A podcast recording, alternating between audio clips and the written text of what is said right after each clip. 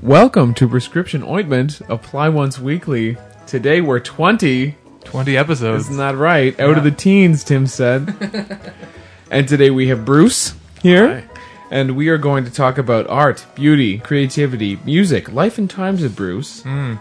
Right? But also a little bit about growth mindset, about being gentle with yourself, self-improvement, and R F exposure. Radio frequency. Yes. Yeah, how it affects all of us, what you can do to prevent yourself from being affected by it. Yeah, that. Awesome. I'm Tim. I'm Victoria. I'm Scott. And I'm Bruce. Bruce, welcome. Hello. Hi, yes, Bruce. Thank you. Welcome to the couch. Thank you um, very much. We should start by just going around the horn and talking about who we are and what introduce ourselves to Bruce. Mm-hmm. Scott? Oh, good. I get to go first, eh? You always go first. Do I? Tim. I'm Scott. Hi, Bruce. Nice to meet you. Uh, I... What do I do? I guess ah, I hate I hate reducing myself to like I'm this and this and this. Yeah. Right? Yep. Yeah. I understand. But uh, I have a P H D in psychology and okay. I work as a data scientist for Good Life Fitness. Luckily enough. Of course. Yeah, I know. Of course. Of course I do. Of course. Uh, but that that's my thing, right? So I like I like stats, I like neuroscience, I like psychology, and that's that's kind of my jam. Okay. My, my view of things. Good, good, good. So good. How, how about you, Tim? Who says we have to go around the horn? We can break the paradigm. We can break the paradigm. Fine, sure. we'll so do that. Go for it, Tim. Bruce, uh, my name's Tim. I'm a photographer, cinematographer. I shoot mostly weddings, portraits, things like that. And then uh, these are my friends, and we just have a podcast together. Yeah, yeah. Great. Like I said, I love the format. Oh, thanks. Yeah. Yeah. Well, I'm Bruce, uh, formerly a uh, classical musician.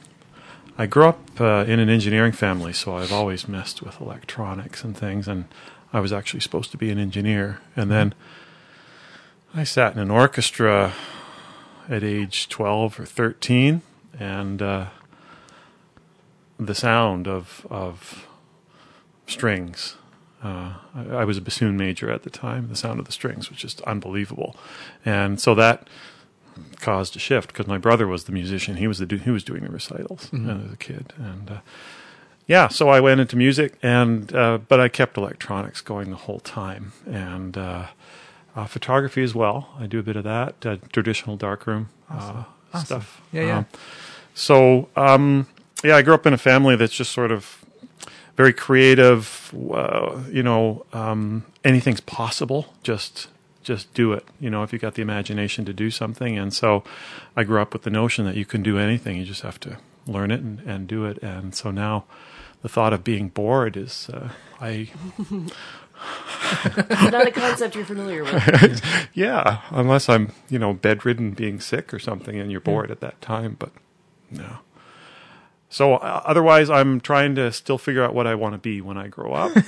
Um, I feel that. My psychological age is very different than my physical age. Right. And uh, as a result, it's challenging sometimes. But uh, I try to avoid being trapped into the social norms of what's expected for behavior at a certain age. So see what happens. Excellent. That's great. Can I help you? Who are you? My name is Victoria, uh, and I am currently a student of psychology. I have just finished up my undergrad thesis um, in positive psychology, and I'll be going into my master's in September uh, for positive psychology also, uh, specifically eudaimonic well-being and how fulfillment fits into that uh, framework. Um, and what else? I sing, I dance, and I paint. Yeah. The end. Yeah. And you do marketing. You you help companies market their I do do marketing their products and services. Yes. Mm-hmm. Yep. Yeah. Mm-hmm. Cool. Mostly logo design, business cards, all the all the assets that no one wants to do. How's that going? Any new customers or? Uh, just David's new company. Oh, cool. Yeah. So I did their business cards and their logo and uh, their email signatures, and I have to do document headers and all that fun, boring stuff that I love. Yeah. Did you like? Was it good? It turned out really well. It did. Good. Can I? Yeah, you can show me. Sure, show great. It's really good. Sidebar I think I've me. already seen this one. Do you know about these? Oh yeah. Okay. what, what's the company called? Uh, Occam Power Solutions. Okay. So, it uh, refers to exactly what you think it refers to. Mm-hmm. Occam's razor. Yes. Mm. Simplest. Very. Etc. Etc. Et I won't even finish it. So hopefully everyone at home knows exactly what we're referring to. So, Victoria, how did you? How did we get Bruce on the couch? How did What's we get the story Bruce here? On the couch? That would be one of my yeah. questions as well. Well, Why me? we were we were talking after our podcast a couple of weeks ago right. about um, people who were like multidisciplinary, and I was like, oh, I know this dude who A, went to Juilliard, B, tinkers with electronics, and is currently like involved in the U A V project that okay. David has on the go, um, like heavily involved. Like yeah. I'd say you do well, most of the work. yeah, seventy-hour work weeks. Oh God, what, what's U A V? U A V is an unmanned aerial vehicle. Okay, there you so go. So it's a flying robot. It's a drone. Flying robot. Right, is this? Drone. Is this? Is this? Can we? Is this like a specific thing? No, uh, like a, people call it drone, but they're wrong, and it's a misnomer most of the time. Well, it used to be drone was was I, I associate the term drone with uh, you know U S military, okay. U S military drone. You, those two words are you know uh, always put together. Mm-hmm. Yeah, and uh, something that takes lives or hunts and destroys bigger machines that okay. you know almost full size aircraft. Yeah, yeah, they're huge, right? They're really so that's big. How it originated, unmanned aerial vehicle, mm-hmm. right? Uh, but now drones, what I'm, what we're thinking about is, you know, things that can be used for more positive purposes, like mm-hmm. mapping, three D photogrammetry, and things like that. Amazon delivery. So that's why I turn. Uh, I like the, the the term flying robot or uh, or um, a U A V. Quadrotor. Quadrotor, something like that. Quadrotor. But flying robot is is nice. I it's like cute. That. It reminds you of Wall-E. A little bit. Yes. Yeah. Eva. It's got a face. Yeah. But no, certainly it's not an offensive thing to say. No. Okay. Because that's what's being used right now. Mm-hmm. Yeah, I think that'll continue. It's like, it's one syllable. It right? is, exactly. People are lazy. Yeah. yeah. That's what's going to happen. yeah, exactly. Yeah, so we were talking about people Where's who the were, logo? We were involved, oh, sorry. People who were involved in, like... forgot about that. interdisciplinary practices. And yeah. you came to mind immediately. I'm like, you do all this stuff. You do photography. Uh, you're artistic in the same way that you're scientific, and... Uh, you get to sort of appease all of those um, interests in everything that you do. Mm. And I was like, why didn't I think of this before? You're the perfect guest. And so now you're on the couch. Yeah, well, I'm, it's it's it's an honor. And uh, working with David, holy cow. I mean, uh, that guy's has been fascinating. Brilliant, brilliant guy. But he gets it. He understands that, you know, both halves of the brain have got to be used here. And, and uh, some of the best engineering happens from people that... look at things from the arts first. And mm-hmm. so, uh, like I said, that's that's always been... It used to be a fight when I was younger. I, I kind of resented the fact that I had these things that were pulling that I felt, and, and I resented it. Mm-hmm. And now... now, now you embrace now, it. Yeah, yeah, now I yeah. get it. It's like, wow, okay, that uh, opens up some doors and looking at things from perspectives that normally you, you wouldn't, or, or somebody that's been restricted... to one area of study most yeah. of their lives wouldn't wouldn't understand. But I like that logo. The reason for me it was so appealing is at first from a distance it actually looks like a vacuum tube. Right? Now I'm kind of dating myself, but you know, as a kid I was very much into old radios, and it's all coming back now again, this stuff. Things it's that hip. Are made out of vacuum yeah. tubes and mm-hmm. yeah. and music uh amplifiers. Mm-hmm. I mean, uh, records are new again. Thank you, yeah. hipsters. Thank you. Exactly. I mean, yeah. listen. There's, there's, there's rarely a guitar amp on, on stage which which wouldn't have some vacuum tubes that mm-hmm. are involved. So anyway, the symbol that was chosen for the battery is very much like a like a simple vacuum tube regulator, and I was just like, oh, that's cool. It's so analog. so, and, uh, yeah. Maybe, sorry, just to you said. Or Victoria mentioned that you went to Juilliard. So how do you go from Juilliard oh. to creating U A Vs, flying robots? Yeah. What's the path there? That doesn't sound like a straight line. It's funny. Somebody gave me this fridge magnet that says it doesn't matter where you're coming from, it's where you're going. Mm-hmm. And it's just this massive line of squiggles. Just go all over the place, right? Mm-hmm. I think now I understand why I was given that magnet. yeah, how do you get, get from there? Um, you know, the thing is, again, like I said, even during my studies at school, what what uh, helped for perspective for me, and I understand this from a lot of people that are studying at uh, at a high level in any discipline, is you've mm-hmm. got to have something else so that you don't take yourself so seriously. Mm. Yes. Some of the Hmm, some of the most talented people I know in, in many different disciplines, professions, they have something else that they're very good at or that, that, that they do that just uh, draws their attention away so that they don't get too wrapped up in, in, in mm-hmm. this one thing. And so, again, in New York, I had these these projects and was always doing electronics and things. It all started actually before then as a kid with ham radio. Um, uh, which might tie into something we talk about later, but you know, I was uh, one of the the youngest licensed ham radio operator in Canada at the time. I got my license at age thirteen. You had to write this government exam, be able wow. to send and receive Morse code at ten words per minute. Hmm. Uh, anyway, I studied, yeah, I studied my ass off for that and, and got it. And thirteen, Jesus. Yeah, I, I was not a normal child. I know. This, you're like twelve. I was in a string orchestra, and that was it. Who has a story like that, right? Yeah, so when I think about that childhood and, and, and that path, and then I see the credentials of people sitting in this room, particularly on my right side, I'm thinking, hmm, makes me nervous.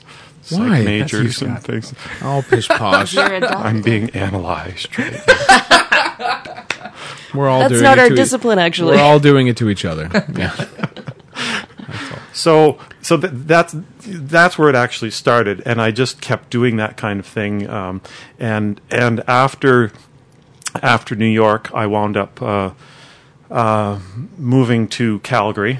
Um, I love the mountains. Uh, m- most of my summers, uh, for many years, were studying at the Banff Center, the School mm-hmm. of Fine Arts there, and that's that's a life changing. Oh, I've heard of this place. Yeah. Oh. You know, for yeah. it's it's a it's a mecca for artists, mm-hmm. and uh, you know, it's funny in Canada it's not very well known by by the average Canadian, but yeah. in uh, in the world, anybody involved in the arts knows about the Banff Centre. I know very little about it. Could you could you expand? Like, what what is what's the story there? Wow, it was originally started for music, I think, in the early fifties, and Whoa. and uh, um, originally. Uh, to provide um, training at a higher level, uh, I think even uh, just for summer months originally. And uh, and then the program expanded to uh, to include um, winter programs. Uh, um, the music then expanded into uh, uh, visual arts, um, dance. What? And poetry? Yes, writing as yeah, well. Poets. That, oh, that's where I, I knew some great, who have been there. Yeah, that's great Canadian writers. So mm. uh, now uh, the, the you know the writing studio, um, they've got all these beautiful cabins, you know, in the bushes. Every cabin is completely unique, and you, and you apply, um, especially as a Canadian, um, uh, that you've got a specific project to do, and uh, you're given a. a chunk of time to, to accomplish it, and that isn't that like amazing. Walden. That's like isn't that just, amazing? That's incredible. Yeah, that's so the dream. Eh? The only thing you have to worry about that time really is your laundry. Everything else is uh, taking care of your food, your food, everything, and yeah. you know, after, in a river. After just coming back from Banff, when you spend six or eight weeks there every summer, you know you. You go to the kitchen and you take this tray there and you realize that nothing's going to happen because you have to prepare your own food all of a sudden. And what so there's this? This, this this withdrawal.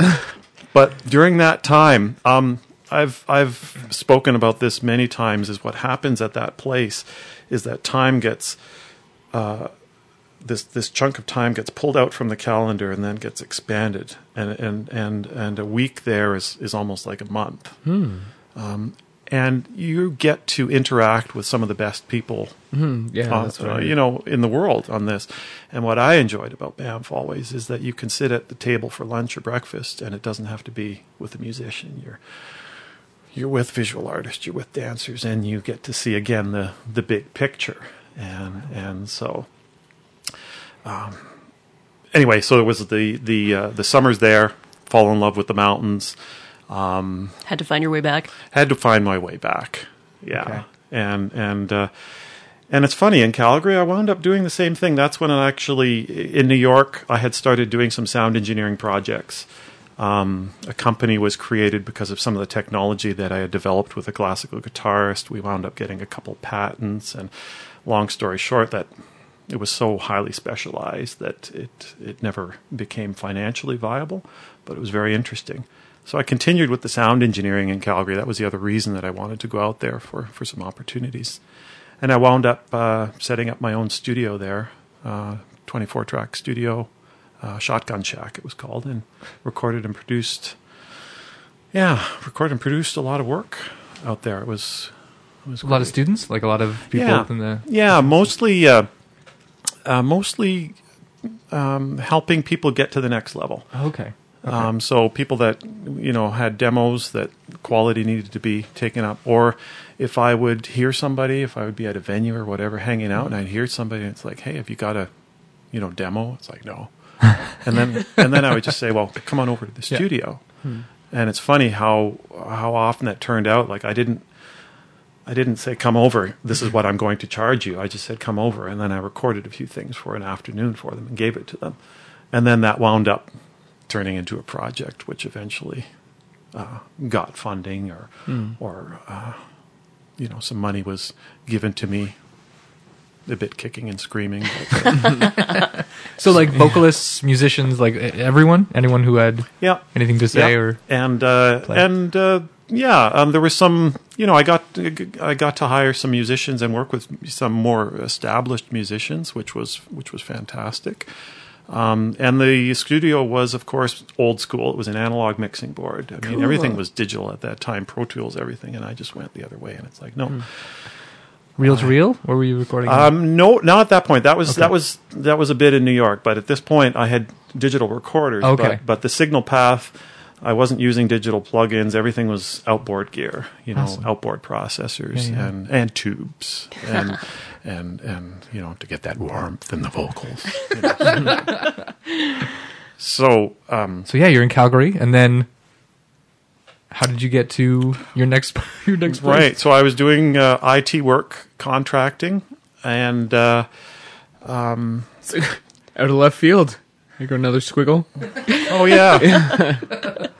yeah. Yeah, I guess, see, it's, to me, it, it makes sense. Like, if you're if you're doing engineering stuff, of course you know how to do computer stuff. Yeah. Right, right? Yeah, yeah. It's, so, yeah, I did I did that, and but I I, I, I became very frustrated because it, it, it I didn't have any passion for it. Mm. It was just, it was... It was, it was a paycheck. It, yeah, it was, it was, it was, well, it was money. Rare is the man who... Or man or woman, I guess, who has passion for I T specifically. Um, there are some people who get really into there are. system yeah, admin. Yeah. Usually younger ones. Yeah.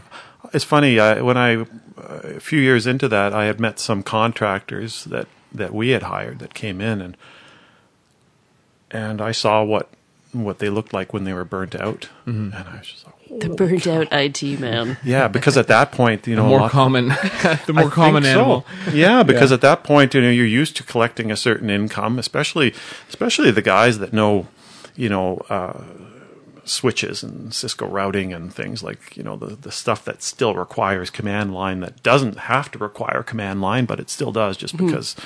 that's just the way it is. Yeah.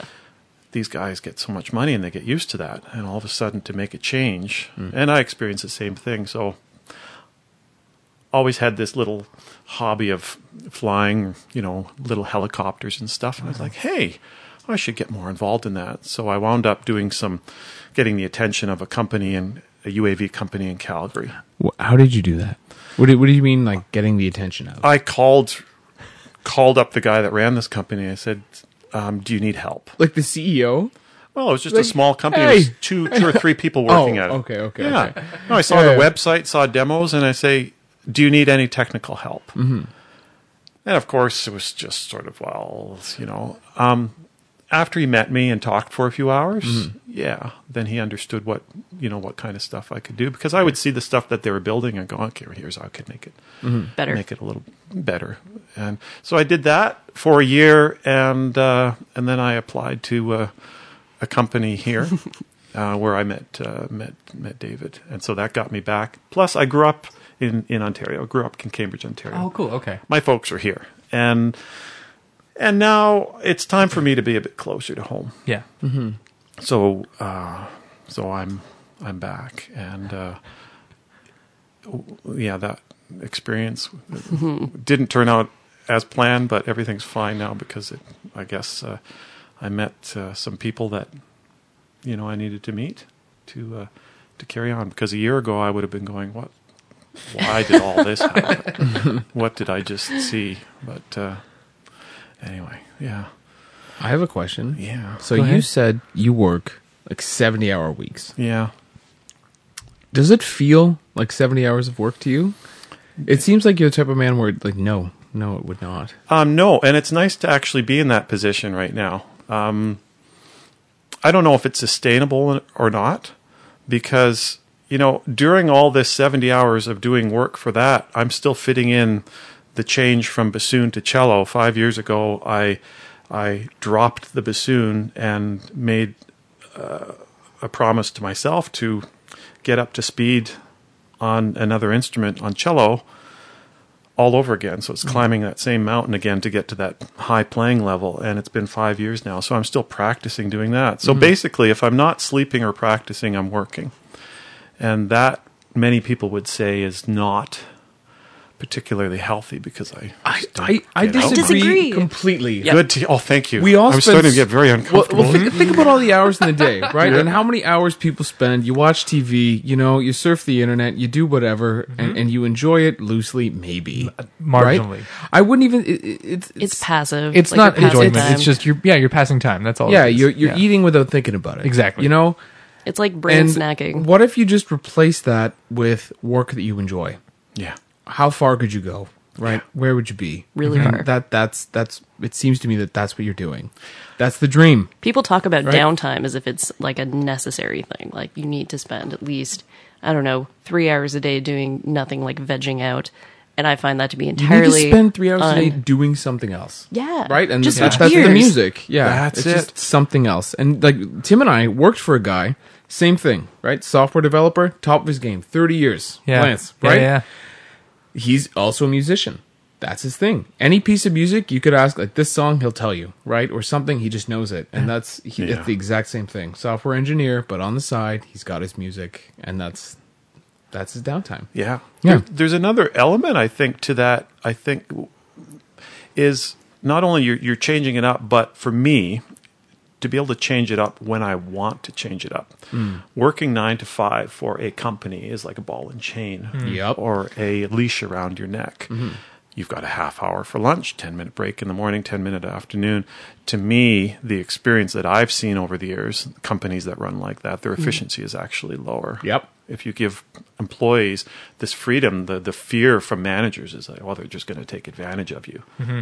Well, there will be some that do that. You don't have to keep those people, but ultimately the people that don't take advantage of it. So right now I can be, you know, the uh, I call it the bunker where I'm living, because I'm living in a basement, and then the other second half of the basement is is the is workspace. the lab is the lab workspace. If I'm just getting, you know, all worked up over something or a little freaked out, it's just, you know, I'll put the soldering iron down, take off my nitrile gloves, which I which I wear. I sometimes wonder, the person delivering mail, sometimes I come up the stairs and I'm wearing these gloves. And I'm Are signing you... for a package. What have you been doing down and the there? The package says Vortex Labs. Are you a hitman? Like, that actually is pretty amazing. It's like a supervillain. You are one of those people. Yeah, you are that guy. Making a Frankenstein in the basement. Yeah. yeah. Vortex Labs. Vortex. Yeah. So, are you building robots? Technically, yes. yes. Yeah, exactly. Yeah. So I can change it up. I can just sit and, and then talking to some of the, the most of the, the musicians that I respect the most. They're the ones that say, no, you, you practice for a maximum of, you know, ten minutes at a time, and you just, you know, you just leave the instrument ready to go and you pick it up, and so you're you're actually practicing like, you know, dozens of times a day. But is it mm. is it usually like one thing? Like you have a, a part or a piece or a fundamental that you're just drilling over and over and over again to get that particular thing? Um, usually a few days at a time. Mm-hmm. Um, but right now I'm still, yeah, I'm still full scope. Yeah, yeah. Got to, you know, I've just jumped into the, the the Brahms E minor cello sonata, which is this huge, mammoth, beautiful thing that requires so much sound and, and projection and power and connection with the instrument. And, you know, a few days before, I'm working on some Vivaldi, and it's a very, very different different feel. Mm. It's starting to come now. Uh, boy, I tell you, you, a number of people have suggested that I that I should write a book about this process. Yeah. And it's not so much about changing instruments and all the details. It's about starting over again. Mm-hmm. You know, because, man, as adults, we're so hard on ourselves. You know, if you, we, it's like, I even catch myself. The last lesson I had with Mark here, mm-hmm. my teacher, uh, he just said, "Why are you saying you should be able to do something? Quit, quit saying you should." What's what's where's that? Write time? a book. Do it. And just yep. That's it. Write a book. Just, so many just people need this message. So many. I need it. We all do that, right? Totally. I'm, I'm totally. sitting next to somebody in my work. She's like, I, I should be able to do this. I'm like, what are you talking about? You should. Exactly that. Yeah. Like you, you'll get there, right? You will. Yeah. But it's how could you say that? Like you're, you're trying to use a structure you haven't built yet in your brain, right? right? You, and kids, young students, they just do. Yeah, they don't have these expectations. The, on top of that, the challenge is we know what a good cello is supposed to sound like. I mean, I, I've had the, the privilege of playing with some of you know some of the greatest cellists in North America, sitting beside them. So I know what it's supposed to sound like, and what was coming out from from in front of me with with, with this cello was yeah. not that. Oh. And and uh, to. To be gentle with yourself during that entire process, mm-hmm. and uh, I ha- honestly have to thank uh, Morag, um, Morag Northy. Her name is. She's my first cello teacher in Calgary. A lot of cellists don't take adult students because they're angry. They're they yeah. They just There's... why deal with the frustration of watching watching a grown up beat themselves up? uh. Yeah. Well, learning, yeah, learning when you're an adult already. Like I've started yeah. to feel it, right? You're like, I'm this age. I should. There know are people these younger than me, way better than me, and yeah. you just there's this shame. You yeah. know, it's just latent, mm. and you. Yeah. Some do you people. Know, do you know if social comparisons are automatic? They must be. They must be. I feel like they right? are, because we all want to know. It's how am I doing? How am I doing? Right? We're all we're constantly monitoring how we're doing. Yeah. And when you're a kid, it's okay because they're adults. They're huge. They're gods. Right? They can do this. I can't. Whatever. No big deal. But when yeah. you're an adult, you're like, okay, there's a twenty-one-year-old. I saw him on The X Factor last week. Right? I just blew it away. Yeah. What am I supposed to do? And now, right, even more than ever, we have those comparisons. They're so readily available, right? And I guess yeah. it's even worse. Yeah. And it's Th- it's especially Internet. difficult when yeah. you are doing something sort of part-time. I know my progression as an artist is really difficult because it's not something that I can pick up. Actually, it's something I should be picking up every day. Should. There we go. It's something I ought to pick up every day. Oh. Would be more helpful yeah. if I picked it up every day. Okay. Yes. It would. Yeah. How it about would you'd contri- like to pick it up more every day? Yes. Okay, there we go. I would, and I know Save that it would directly contribute to my improvement in the field. Um, I just, I make excuses for not doing it. And then I see other yeah. artists who have dedicated, you know, they've been to school for the fine arts. They have built their career around their artistic ability, so of mm-hmm. course they have to be up to a certain level in order to get employment. Um, and I, one of the worst things I do to myself is look at, on the art subreddit on Reddit, mm-hmm. uh, people will post their progression from when they were thirteen to now, and now they're adults and they're twenty-one. And then I look at their progression. You can't look at that stuff. I do it all the Don't time. Don't do it. Because I'm like, how did no, you, yeah. like, where am I at away. on, like, I compare my yourself. art to where ah. they were at what age, and it's like, I compare to their sixteen-year-old selves, and it oh. sucks so bad, and I shouldn't do it. No. But, but we, I, it's like I need to. to know. I need to know. Yeah, I read a I read a, like a psychiatry paper the other day that was about self-concept mm-hmm. and how it's not about we don't think of ourselves in terms of traits so much, but in terms of status placement, and we obsessively status place. Mm-hmm. Right? Yeah. You're like, yeah. okay, wh- what are other people doing? Where am I? Where am I? So I know how to act. Where am I? So I know how to what to do. Right? How to direct and regulate my own behavior. That's the most important thing. Yeah. Right? Yeah. Wh- what should I do with my body? More or less. And anyway. The meat bag. Yeah, what should I do? Where should I place meat bag? Yeah. Yeah, yeah. I'm going through that right now.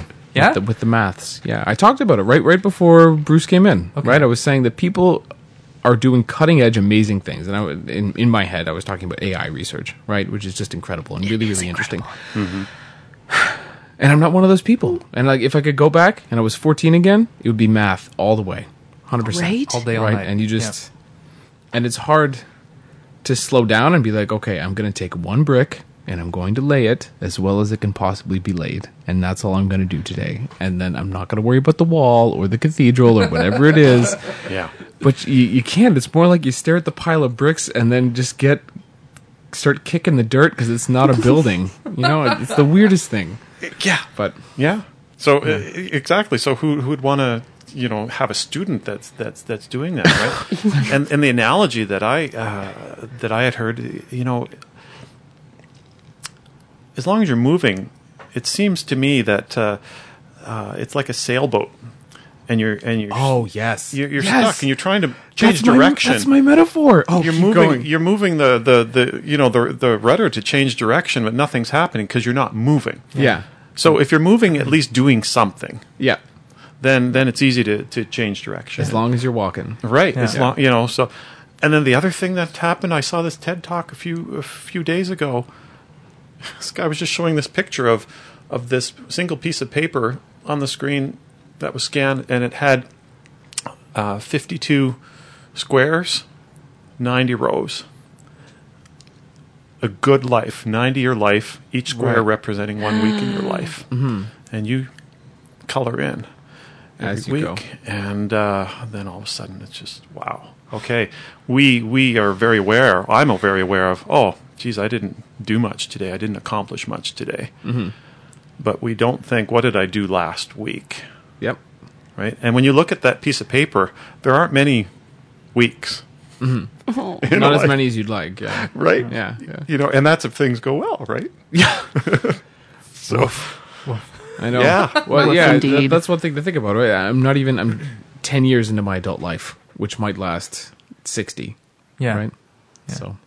I mean, not, yeah, it's, it, that's, it can be, this can be interpreted as a dark thing, but I think. Uh, I think all of us here are the, are the type to interpret it that way. Yeah. But no, it's, it's, it's, it's, I think looking at it realistic like, like that is very, very helpful. And I had health issues years ago, and, uh, there's a part of me at the time I didn't expect to be around right now, right? So um, I think one of the benefits of going through difficult health issues is that you get a perspective about, you know, using using the time mm-hmm. uh, to the best of your ability. So have I been this productive all the time? No. But I think as time goes on, I'm just like, oh, no, I can, you know, hopefully recognize and catch uh, catch myself if I'm not uh, being uh, very gentle with myself. Mm-hmm.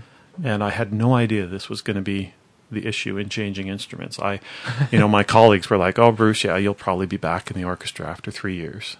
And it's funny, you know, somebody says that that plants a seed. Yeah, an extra That's amount the of expectation, pressure. Right? Right, so three years passed, and, and they're just trying to be nice, yeah. right? Oh yeah, and they're being encouraging because they, they believe the opposite. Yeah, they believe yeah. so much in your abilities, mm-hmm.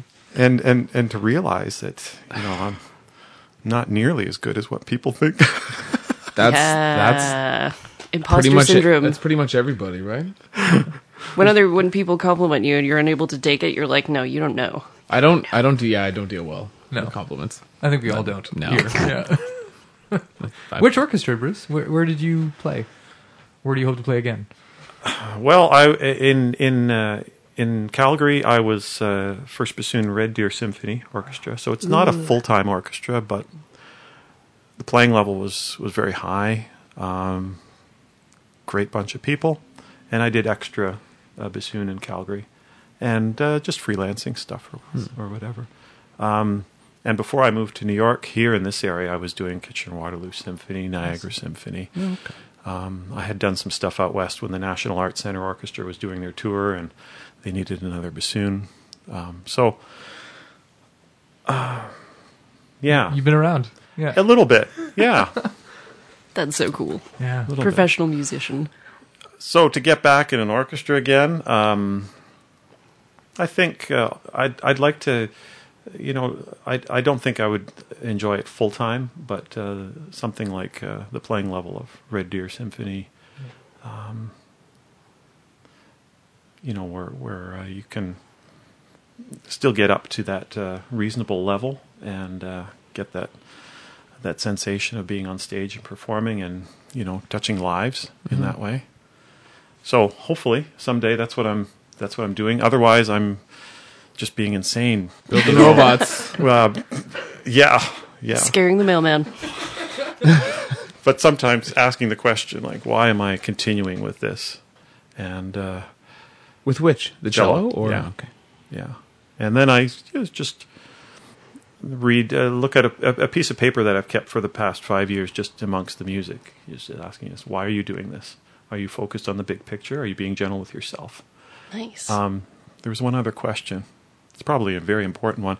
Anyway, I just I look at that. I want to know go, what it is. Yeah, I can let okay, you know. Well, if you think about it, yeah, yeah. Or if you think of it, it'll be in my book. How about be that? The title the book writes itself. We should do that. Yeah.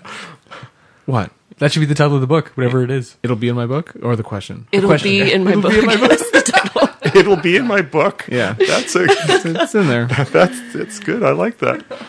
Should we take a break? Let's I would love to. Take yeah, a break. let's take yeah. a break, and okay. then we'll uh, switch gears when we return. I'll awesome. Have some crackers.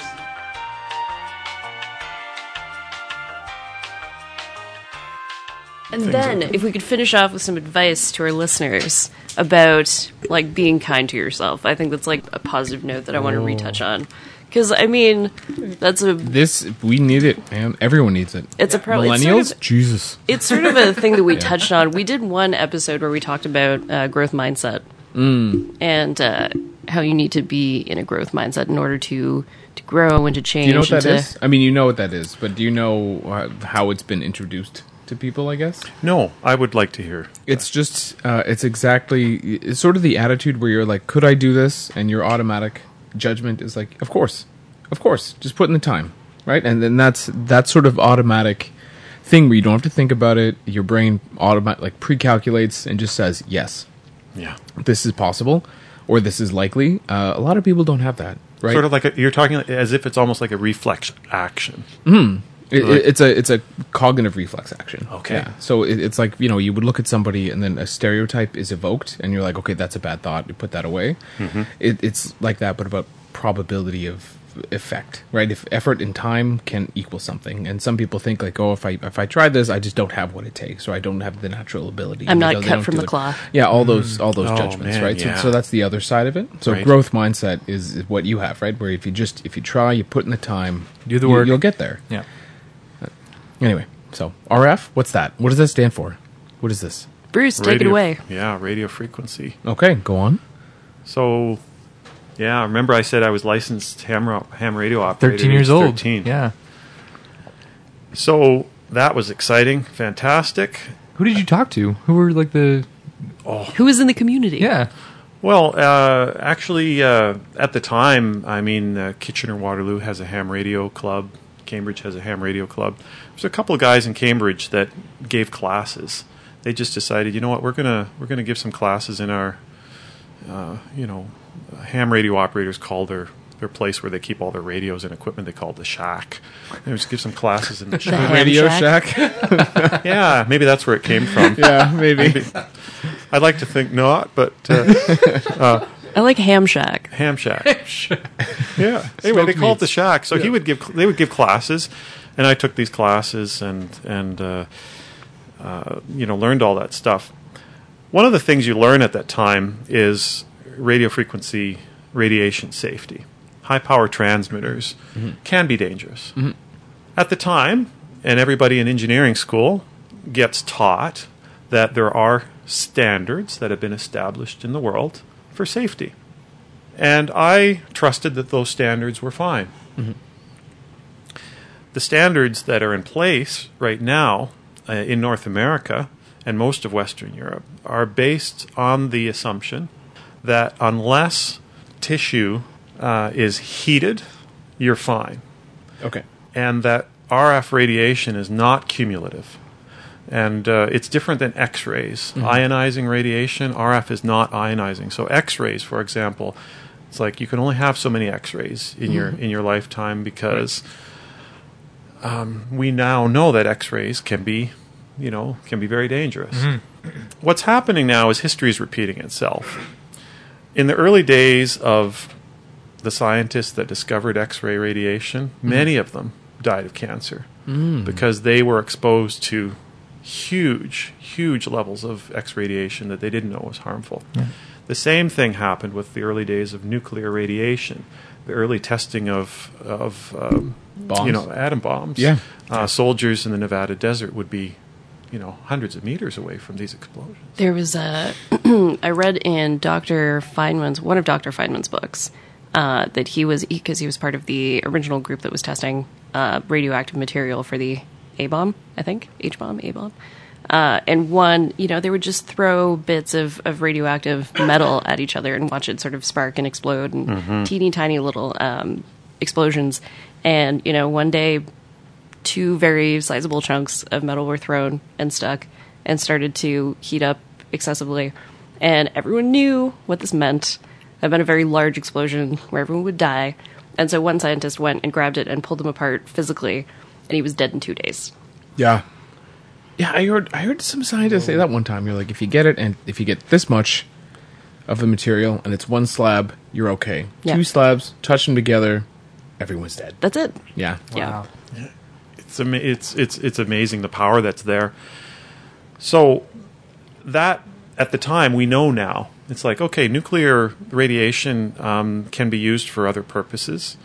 Uh, although I don't agree, but it's being used for generating electricity. Okay, mm-hmm. that's that's that's fine. That's used for it. We use it in medicine for diagnostics. We understand the, the risks, the dangers. Same with X-rays. Um, so history is repeating itself. Right now, um, the peer-reviewed science that's out there shows that uh, not only is uh, R F radiation, uh, the effects of it cumulative, but um, damage occurs um, at at a D N A level mm-hmm. far earlier and far lower levels than uh, than what's required to actually heat tissue. Mm-hmm. So as a result, the safety standards are very outdated and short-sighted, uh, and uh, they don't factor in uh, any of the technology that we have available to look at D N A and go, okay, wait a sec, there are some strands breaking here. Mm-hmm. This is what, so the the standards that are out there right now for safety are, uh, um, you know, one hundred thousand times uh, unsafe or more. Mm-hmm. So what happened was I was exposed to this, these levels of radiation. Uh, as a ham radio operator, I became interested in the things that were not normally done in ham radio. Uh, the things that involved higher frequencies, um, which are can be uh, more dangerous to work with, um, and in particular, I was I was spending many years working um, in the microwave bands uh, above uh, ten thousand megahertz, ten gigahertz, and uh, I was modifying transmitters that were formerly used in uh, the early days of police radar, used uh, microwaves. Uh, to to uh, uh, bounce off vehicles to tell how fast they were going. It was mm-hmm. oh, Dop- yeah. Doppler okay. radar. Yeah. And those radar guns at the time, there was a statistic that uh, sixty-five percent of the officers that were using these things wound up getting testicular cancer, because what would happen is they would point these guns at the oh. traffic, and then, okay, Bounce they'd back. put the radar gun down. The transmitter's still going all the time. They had to keep them going all the time. Oh. So in the holster... Um, so this thing is irradiating uh, for uh, for anybody. Um, uh, you know, the reproductive system is the most sensitive area for mm. microwave radiation. So that, in combination with some other uh, low frequency A C things, basically uh, being uh, spending too much time sleeping near power transformers and things, projects that I built as a kid, all these things. Yeah, uh, yeah I wound up with cancer, and wow. uh, um, wasn't. quite sure why, and uh, then it started to occur to me, uh, you know, is wait a second, uh, the more I'm around this stuff, the, the more I don't feel well. Mm-hmm. And I wound up uh, in Calgary living uh, for five years, basically underneath and beside a cell phone tower wow. site. Uh, and they're, they're going up everywhere in apartment buildings and stuff like that. And uh, statistics show in South America that... Um, cell phone tower transmitters. There's an area, um, you know, if you take a, a large city and you look at, uh, you, you know, do a survey of the average age of mortality. Mm-hmm. Um, it always rises when you're closer to four hundred meters to a, a broadcast S L cell tower site. Mm-hmm. And I was like, what? This can't be. You know, I thought this is ridiculous. And and, and again, I, I don't blame anybody that's thinking I'm completely whacked out of my mind. This is ridiculous. You're just, you know, one of these people that wears tinfoil tin on hat. your hat. And, and uh, um, no, uh, one book that I would suggest to read uh, from uh, Doctor Martin Blank, his name is, uh, from Columbia University, is a book called Overpowered. And I've given it to a number of physicians. Mm-hmm. And... Uh, and it's changed their perspective on, on things. Mm. I I have a cell phone. I use technology. What's happened now is that it's the, the, the levels of microwave radiation that are in our culture now compared to even twelve or fifteen years ago are millions of times higher. Mm-hmm. And we don't we don't know this. We haven't had time as a species to evolve to take this kind of mm-hmm. this kind of, of of radiation. So I tell everyone with a simple experiment, it's like, you know, the sleeping area is the most important part of the day. That's that's that's the time that your your body is is rebuilding, rejuvenating. So if you eliminate all these these sources of radiation at your sleeping area, it's amazing how much better you sleep at night. Hmm. You know, it's funny. It's just a question of perspective and how to use this technology. For example, if somebody, if I, if I told everyone here, would you, you know, if you had a child that's still in a crib, would you put the child in the crib and then have a microwave oven in their room and run the microwave oven all night? Probably not. I th- yeah, I think most people would say no. Well, yeah. Why do they say no? Because they see the microwave oven as, man, that cooks food, that does some serious damage.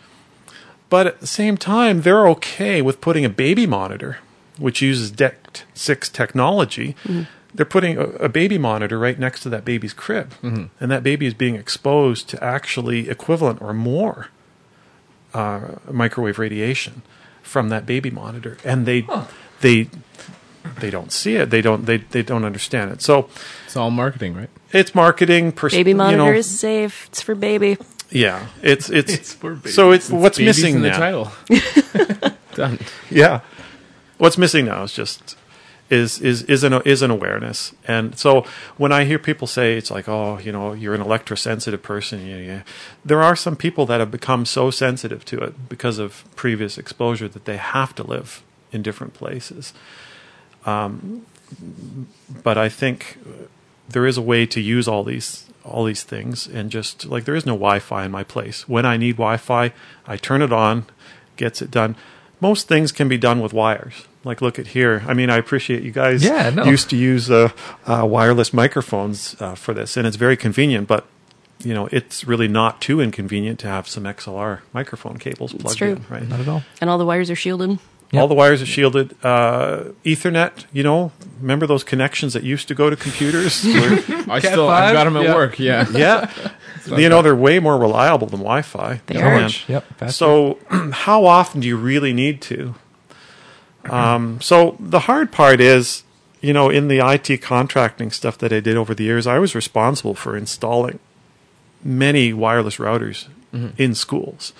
And now what's also not being taken into consideration is that young people are way more vulnerable to microwave radiation than mm-hmm. older people. Mm-hmm. Um And uh, I look back and I just go, man, I, I, I wouldn't do it, because that, that, that genetic damage is going to start showing up in, in, in a few generations from now. Yeah, right. It's kind of weird, right? Because we all know, like, if you, if you microwave something, don't stick your face right in front of the microwave and watch it for like ten minutes. There's yeah. a whole you know, South Park episode about like maybe putting, don't do that, right?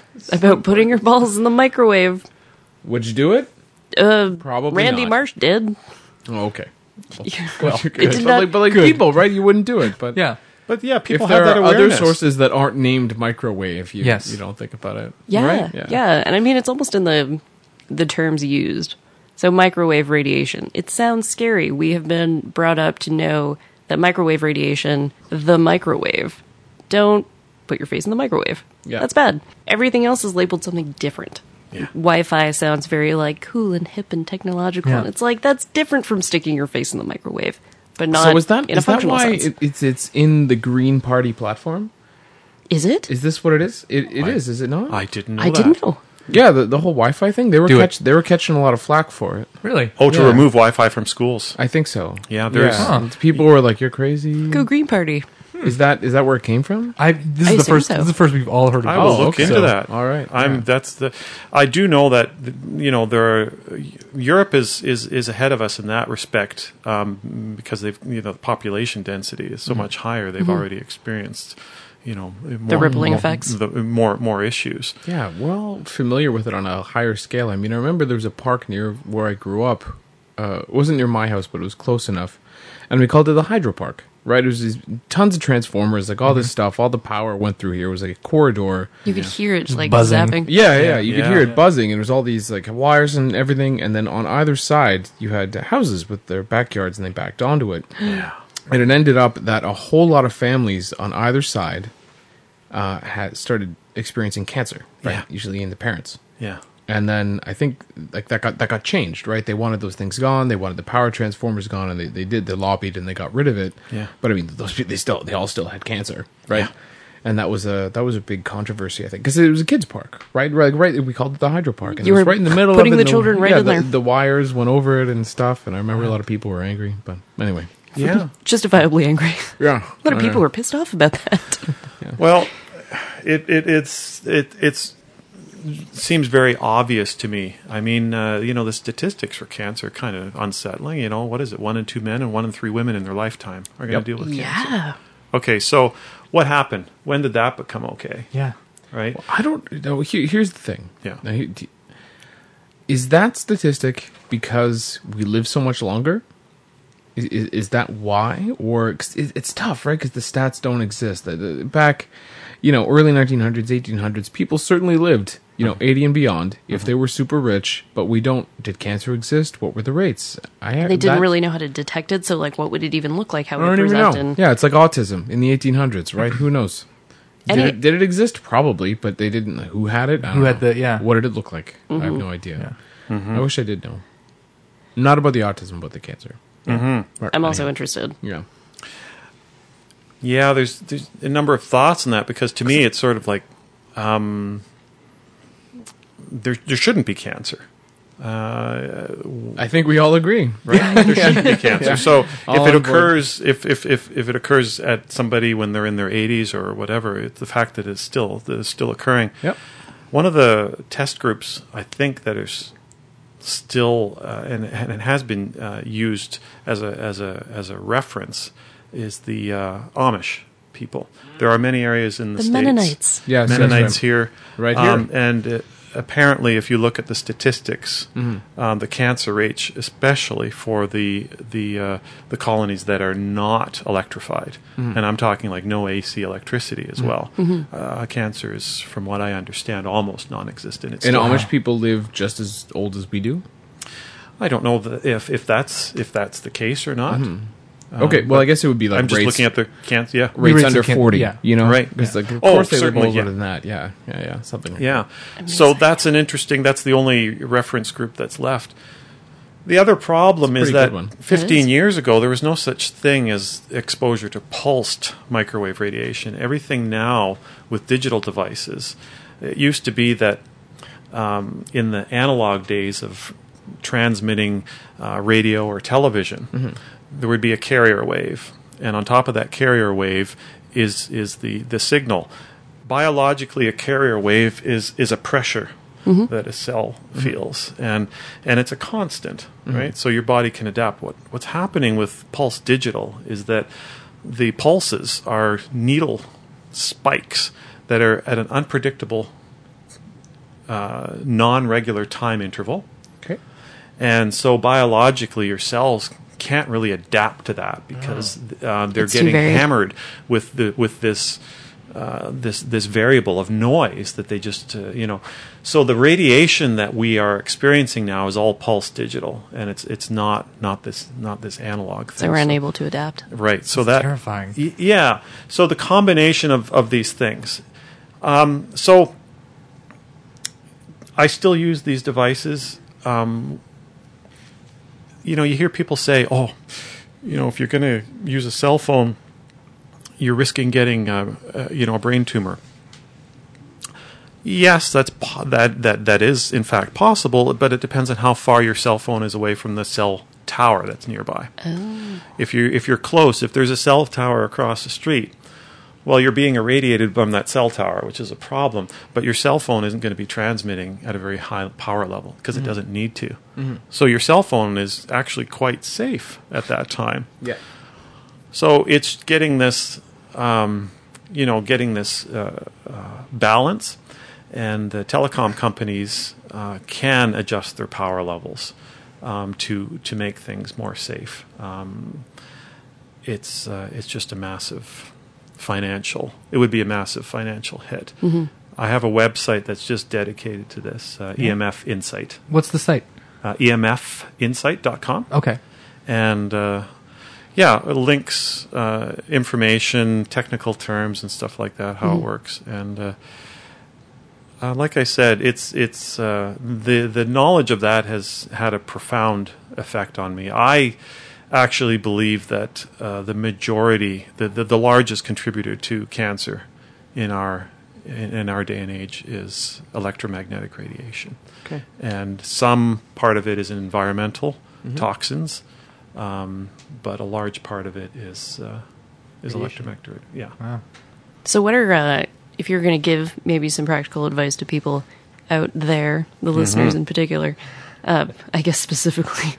Um, and us. When, and it's, us. And us in this group. Yeah. Uh, what are some of the things that we can do to maybe lower our exposure in some more practical ways?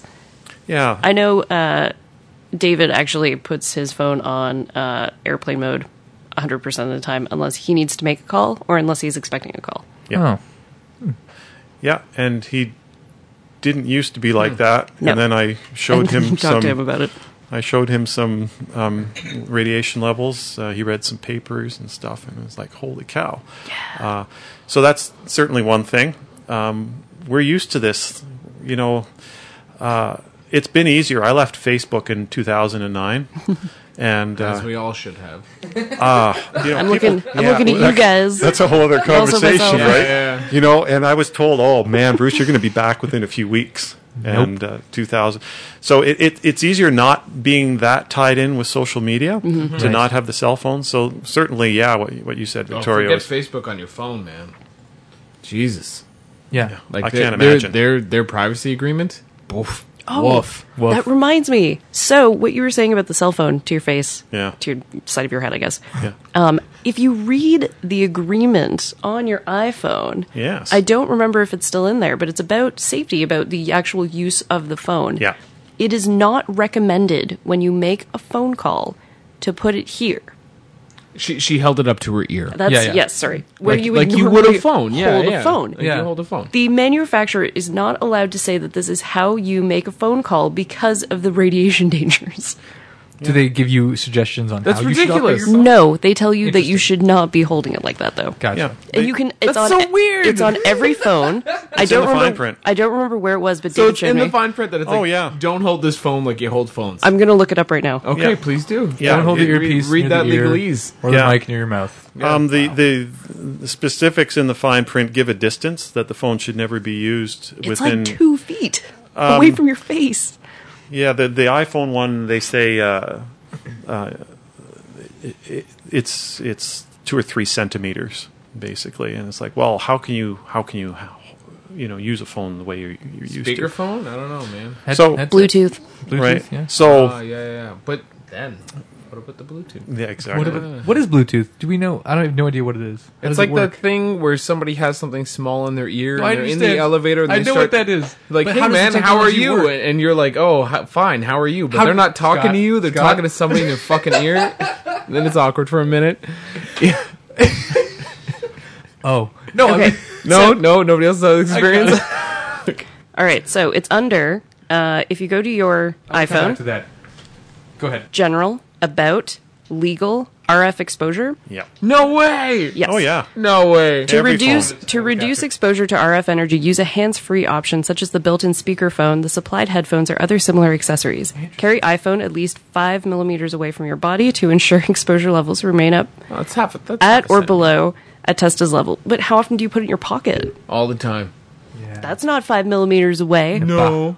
Uh, cases with metal parts may change the R F performance of the device, including its compliance with R F exposure guidelines in a manner that has not been tested or certified. Yeah. Now here's yeah. what's going to blow your mind. Bruh. Their standards for testing cell phone safety are, are not based on power densities in, in the way that I was just talking about. They're, they've, they've invented this this unit called S A R. Every phone S A R was S A R rating. Yeah.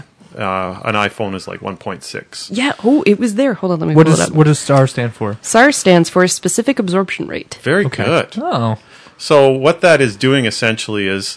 is is they're, they're basing this on a two hundred pound American male and a head uh, that's filled with uh, electrolyte fluid, and they're they're they're making some calculations uh, on how much this uh, fluid heats up over time. Mm-hmm. Okay.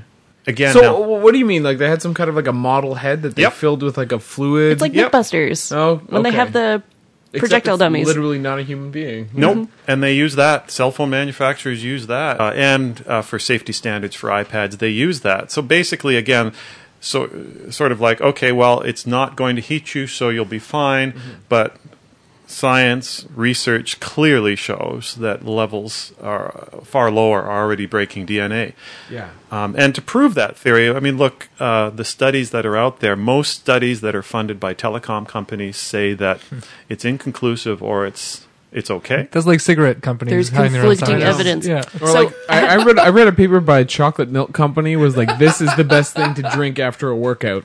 Chocolate milk. They I'm had like, commercials. I know where that. this cunt came from. Come on. Right. Yeah. So well, then you look at the studies that come from independent it. scientists that are actually peer reviewed. Yeah. Say something yeah. totally and different. And they actually agree that this this this is this is a problem. Mm-hmm. So what happens is, okay, they're just saying, okay, well it's it's safe. Yeah, okay, so your cell phone is not going to heat you up that much. Guess okay. it's safe. So getting back, what can you do? Don't put your cell phone in your pocket, or if it is in your pocket, put it in airplane mode. Mm-hmm. Yeah, okay. Mm. Uh, airplane mode people could do, but Jesus, yeah. these days... I mean, I, who's, I mean, girls, they got purses. That's okay. That's, men, that's people are putting We're it screwed. in. No, no, no. Yeah, we got nothing. When Belting. chicks when chicks go out, they put their phones in their bras. There you go. Bad oh. place for it. Ooh. Terrible place Ooh. for it.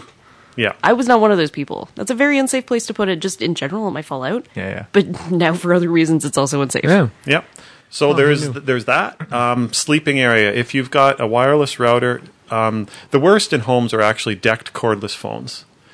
Look ah, at your phone base. Ah. If it says decked six point oh, that base station is transmitting full power twenty-four seven. I actually think the home phone is no longer a problem for the new generation because everyone just uses their cell phone. Right. Yeah. However, my sister sleeps with her phone under her pillow.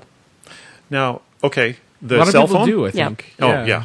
Yeah, yeah. So do an experiment. On your yeah bedside table or whatever? Yeah. At, how many people, you know, they have their phones, phone bases, right, you know, on the charge.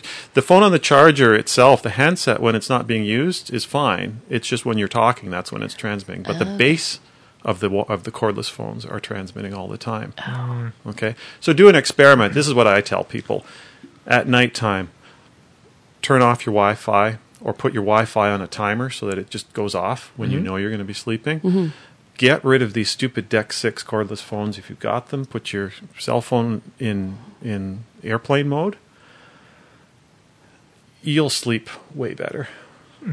You'll sleep way better. I mean, you, you, if you can't do that consistently for a week, just just make a chart. How well did you sleep this night, and then the nights? Well, that you- there are there are apps. Uh, my fiance Renee, she's got an app, and it, it's actually really really good. I don't even know what it's called, and I'm sorry, everybody. Is it like a sleep monitoring app? It is. So. Yes. Yeah. There are a couple uh, of really good ones out there. Unfortunately, it requires you to put your phone on, on, your, bed. on, on your, on your right. bed, yeah. But if it's in airplane mode, who cares? Airplane mode. But, okay, so before you go to sleep, you put in, like, this is, you make your own categories, so you can be, like, for her, one of them is, like, Scott's home, right? Because I'm, I'm gone during the week, I'm, I'm there on the weekends or whatever. Yeah. But, it, you know, I worked out today, I did this, I did that, and yeah, then yeah. over time, it gives you, uh, like, a little coefficient for yeah. your sleep. So it says, if you work out that day, your sleep... Uh, quality goes up by six percent, right? So it'll tell you those things. And so you could have one, like I put it on airplane mode. Yep. Uh, you know, you sleep that way for twenty days, the other way for twenty days, and you can literally see. Yep. what did it do? Science kids. I wonder yeah. what your kids are going to be like. Like really statistician, statistician kids. Like they're all going to keep Excel charts about yeah. their own development. I read this many oh, books this please. month. My vocabulary I has been wait. expanded by this many words. And they're going to write you reports. I will and keep the sheets. Them. Yeah. I will keep the sheets. You kids, will tabulate. Kids, yes. Where are your weekly reports? Are you going to chart them, Scott? Oh, I'm going to chart them. Yeah, of course I am. They won't know about it, but I will. When they're like twenty, you'll hand them like a stack of papers. So you're like, yeah. this was you. This is just your dental records. This is your teeth. So, yeah. man. Yeah. You'll notice a difference. You'll you'll notice it. Now, okay. this is assuming that you're not living near or underneath a cell phone right. uh, tower. tower. I'm a afraid now because I'm um, not. Wow. No, you can get. I, uh, there are a couple of buildings behind David's building that have the cell towers right on top of the apartment complex, yeah. and so I'm very curious to know how the well, residents ask, of that ask building David. Are. He's really smart, and he's read all the stuff. Yeah, he, yeah. he could tell you. Yeah, really and I've smart. got testing equipment as well um, to be able to. Is this, uh, is this some of it here? Yeah, some of it's there. For oh, cool. Can we do a show and tell? Yeah, ab- no, absolutely. But yeah, uh, definitely do that mm. experiment. If you are living in one of those places, um, I've been in that position twice. Mm-hmm. Um, Not much you can do? Well, yeah, there is, depending on how much money is available. You can shield your place. Um, there, you know, let's say there was a cell phone tower that went up, and this is what people are facing. You know, let's say you buy a house, and you know, okay, mm-hmm. wow, this is my house now. Then all of a sudden, uh, Rogers decides to. You know, put up a uh, a cell phone tower there. That's the, isn't that ridiculous, though? Wait, wait, wait. And this is just a general point yeah. about bias. So you got cell phone towers. Nobody cares. You know, it goes up on top of an apartment building. It goes on top of side. They're like, okay, this is just a thing. Rogers is doing it. Cell phones are great. I love Wi-Fi. Yeah. Wind farm goes up. Yeah. I don't know what that's doing to me. Right. What could it be? Oh, I want to see the studies. The Are birds. there any studies that say anything? I what know. about birds. the what about the birds? People are so they're nice so fucking upset about the wind farms, right? And what could the electricity be doing to them? Yada yada yada. They don't benefit from it directly. It, that's why. Yeah, it, it's not the same level of scrutiny. They don't care. Yeah. You know. Yeah. It, it's the information available is skewed. Funnily enough, yeah, conservatives care about what's coming out of the wind farms, but say that about cell phone towers. Right? It's the same thing. And then thing. they're upset. It's the same thing. Right.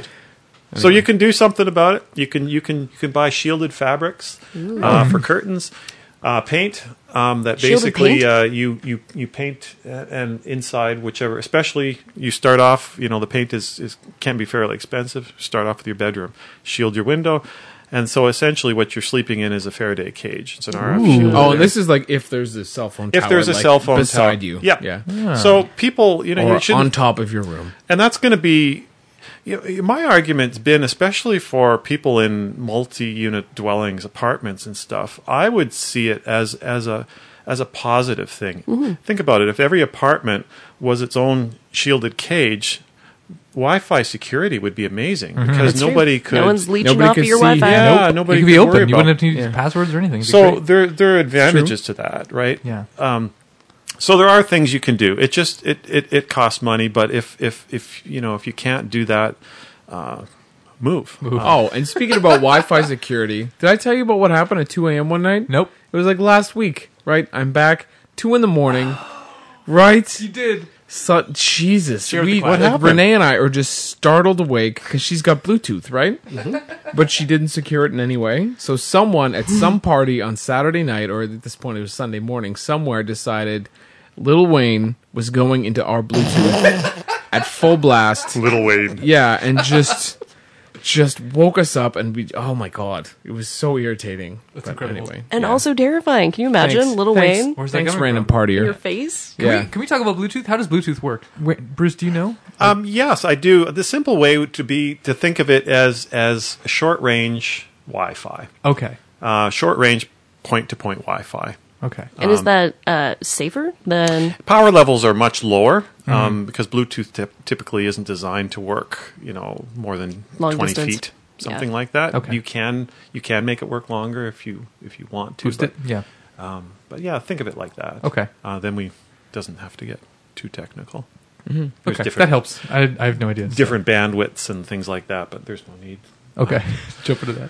Yeah. Um, okay. Man. Cool.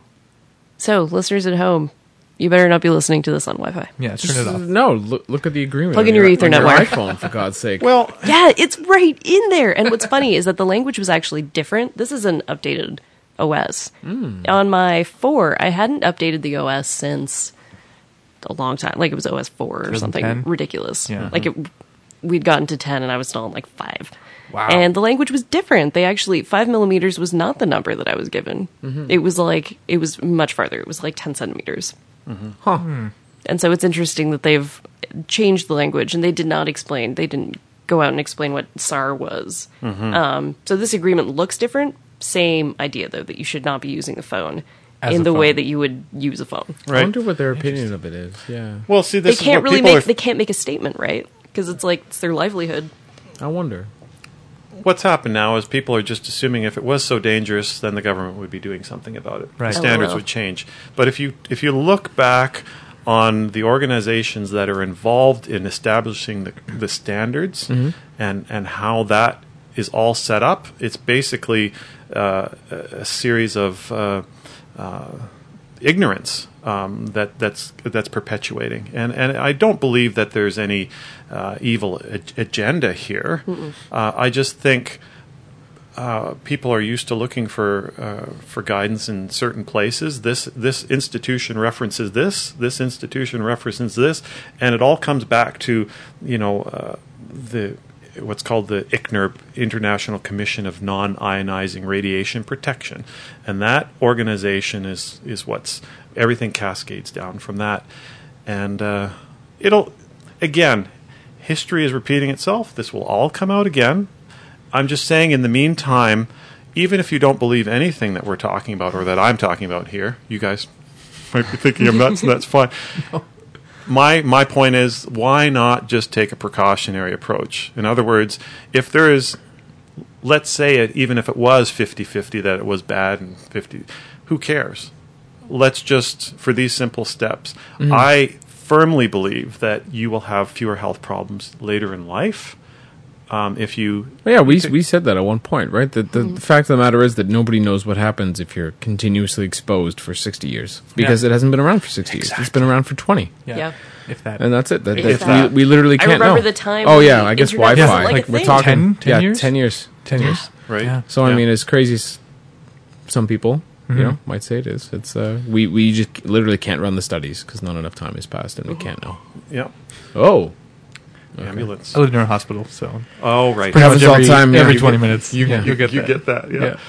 So yeah, you can get little testers. I mean, if you spend a few hundred dollars, you can get a little tester if you want to see where you're at. Where you, is um, it kind of like a Geiger counter? Like it just like measures. Oh, we have it here. Oh yeah, get get it out here. Show Let's do and it. Tell. We'll describe what they look like. What is this? So this is. This is just sort of like a a, a basic tester. Um, I don't use the term Geiger counter. That's that's measuring Radi- nuclear radiation. Yeah, right, right. But, but that's the same kind of principle, Same right? concept. You're okay. measuring power, R F power density. So I keep this around with me because, let's say I'm meeting somebody at a coffee shop. Every coffee shop has got Wi-Fi. Mm-hmm. Yep. Right? That's true. So I sit there and I just push this button and I go, okay, if this light is red, like at the top of the scale, mm-hmm. then I'm like, oh, there's a wireless router oh, I'm there. I'm sitting on it, yeah. yeah. So I can continue to sit there, but that evening I will feel like I've been kicked in the balls. Okay. Wow. Okay. And so it's like, okay, well, no. Um, and thank you, by the way. I'm oh, yeah. very pleased that this is, you know, a, a green, green, green or yellow, which is which is fantastic, right? Now, again, what does that mean? It this is this is not an accurate piece of test equipment, although this.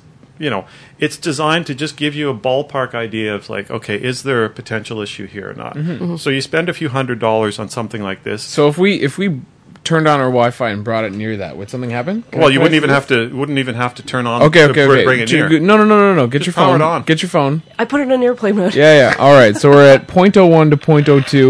Oh no way! It's off airplane mode now. Yeah. yeah. Ooh. Oh, it yeah, actually, it just, uh, I need to replace the battery. Oh, okay. but, but yeah, it, it just went full scale. Yeah, wow. Now good. let's let's turn it off. Right away, man. There you go, red, code red. Wow. And green. Wow. So it's about the size of a cell phone. It's got L E D bars on it that just kind of light up yeah, based on um, proximity to there, wow. there are a lot of uh, inexpensive testers. It knew when you were testers. turning on your phone, yeah. yeah. Um, this one's called an Acousticom two. Okay. And again, it's it's not designed uh, to be, uh, you know, lab accurate. Right. But for most people... Um, look, if you're in an apartment building and your bedroom is adjacent to somebody else's bedroom, how do, how would you know if they don't have a, a cordless well, phone base right yeah, there? It, it was That's accurate good. enough. To know exactly when I put it on and off yeah, airplane mode. I mean, yeah. So in other words, you've got you one of these. To know. You take it in. You take it into your sleeping area, and it's like, holy crap! There's a there's a decked phone right there. Mm-hmm. So I need to shield this wall. Totally. So now, of course, because yeah, because I'm into this, and uh, mm-hmm. and I wanted to find out exactly because I want science. If mm-hmm. if I'm going to make a statement that this stuff is dangerous, I want absolute science. And so there is much more expensive equipment, which is, you know, there's like five thousand dollars of in of that test, in in this testing. Oh yeah, there you go. Yeah. Bruce has a large case. Yeah, so it's now made we, in Germany, but the size of a bread box. Gigahertz Solutions. So at this point, this this this is used um, to detect exactly directions of where uh, okay. the the R F is coming. It from. It looks like a paper paper, paper airplane, airplane made of like yeah plastic cage. Yeah, copper. Yeah, yeah. It's it's. Log periodic antenna. Whoa. Anyway, this is a tester that's uh, calibrated in a lab. In other words, the power density that's measured on this thing in, in whatever units, milliwatts per square meter, microwatts per square meter. What's seen on this display is actually, you know, what's what's displayed. This antenna Whoa. is designed to be...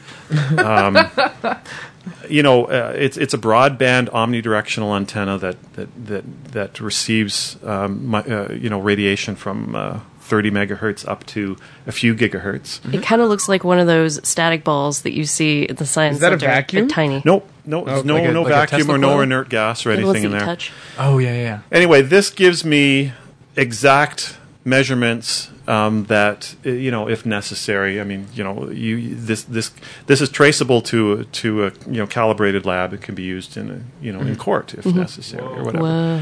So I have this equipment because I just uh, you know I, I wanted to know exactly what's going on, and especially when I made the connection to uh, to health issues. Mm-hmm. And uh, right now. You know, if there's anybody dealing with cancer in their lifetime, this this is, in my opinion, non-negotiable, that they do not uh, uh, aggravate the problem. Mm-hmm. Um, if you're already dealing with a serious health issue and you've got, you know, these uh, these gadgets on all the time, you're you're you're putting salt on the wounds. Wow. Yeah. Um, so. How's that for a serious conversation? We started with Heavy. we started with uh, with art and music and beauty, yeah. beauty and creativity. So, I think this was a good representation of you as a person, though. Starting with your artistic side and sides. Ending on your scientist side. Yeah, that's that's true. And uh, it, um, what's that saying? Ignorance was bliss. Oh God, I didn't know that was a saying. Close enough. Yeah. It was. Yeah. I feel that. Yeah. Man. Yeah. So maybe we could wrap with, with Bruce's um, uh, theory or idea of being gentle on yourself. When did you decide that was Oh, yeah, we wanted to come back to that. Oh, yeah, you wanted to come back. This is a big change in gear. Full circle, full circle. I was going to say, okay, we're we're going now. I've got to... Changing gears. Yeah, I've got to think. Okay, so this is... okay. You know, it's interesting. You're talking about, you know, changing from doing, uh, you know, artistic, creative things. And I think that's the, the, the great... The greatest, uh, well, not the greatest. It's it's a big challenge that I have is is is changing those gears. So having oh, this, yeah. Yeah, this perspective totally. and this knowledge of what's going on, and despite that, still, you know, back to Einstein, the most important decision you'll make in your life is whether you live in a hostile world or whether you live in a peaceful world. Um, you could make that analogy. Well, is is technology this nightmare, which I've, you know, it could be. And it is for many people, and they don't know why. Mm-hmm. Or can it be used in a more positive way? Well, yeah. I mean, right. You use cell phones, you build robots, right? Like that's right. Your, that's and your I use you technology, you know, for cello, you know, for tuning an instrument, you know, mm-hmm. things things like that. So sometimes it is very difficult to go back and, and go back to something that's hundreds of years old. And you go back and you just feel the vibrations of this instrument, right? Mm. Uh, Morag, my first cello teacher, she was all about, it's like, are you feeling the string vibrate? You know, for the first month, I was not allowed, my left hand was not allowed to touch the instrument. Really? Because because that's not involved in sound production. Right. Right? And I still make this joke. I played beautifully in tune. Like, my, you know, it's fantastic. as long as my left hand doesn't touch the instrument. so, so feeling that vibration, getting back to that, and it's just like, okay, that that feeling again. And uh, it's like in music, musicians uh, do what's called long tones. It's like in meditation, doing the sound om. You know, it's, oh, yeah. it's it's it's like, okay, getting back to this ground level, this basics, and. Uh, What I have to do when I'm in this kind of mindset is like, okay, sit down with the cello. I just got to do some long tones. And what that does is get back to the basics, and then also remind you, reminds me why why I'm doing this. Mm-hmm. Why am I sitting here trying to make sound right now? And then all of a sudden you feel the sound and you realize, and this is what's the high about playing in an orchestra, is that you're doing something that's been done for hundreds of years. Mm-hmm. Um, you're connecting with with with something. Some people want to call it a vibration that has existed in previous times. You're connecting with something that's been done in the past, and that feeling of connection um, uh, is is is sobering and very peaceful. And so, getting back to that, then you think, okay, now I'm working with this to advance myself on the instrument. And then occasionally when you catch yourself getting upset or getting frustrated, it's like, how how is that going to... How's it going to help you? That's, that's not, that's not going to help. The cello mm. is just being the cello. It's just it's just this thing with strings there. Yeah, you can't blame the wind for blowing, right? Exactly, no. Right? So that realization um, is like... Uh, yeah, it gets gets you back, and and I, I would I would say um, that piece of paper that I had printed out saying, "Are you aware of the big picture?" Mm-hmm. And uh, maybe it is awareness of the big picture. Uh, it's like, why, you know, uh, why are you why are you doing this? Why are you choosing to spend time doing this right now? Mm-hmm. And uh, right now, why why do you guys do this gathering every week? This is fantastic, right? Yeah. It's grounding. Beautiful. It's grounding. It is. It is. It's, it's, yeah, I don't get it anywhere else. It's, right. it's it's lovely, real conversation that can lack in the entire rest of your life. Exactly. And it's every week tough. It's a reminder it that it doesn't it doesn't happen anywhere else in the yeah. week. Yeah. And then when we get here, it's such a sharp contrast to every other interaction oh, that I yeah. have. Yeah, definitely. Right. So there was a glitch with the microphones and stuff like yeah. that, right? So previous, you know, younger version of me, or a lot of other classical musicians too, mm. they'd be like cursing, right? And and okay, well, we'll fix fix the problem and stuff yeah. like that, and and uh, and and and go on, right? Yeah. Uh, so, is that what you're after? That was totally okay. Yeah, as you know, an inspirational note to to yeah. end the podcast. And, uh, and like I said, I want to. Uh, after I get to know you guys a little bit more, ask more questions of you. Yeah, you we'll, can. You can be the interviewer. This. Yeah, yeah, we could do that. That'd be fun. Cool. No, this is fantastic. Thank you. Thank you, Bruce. Thank yeah, you. Thanks very much. My pleasure.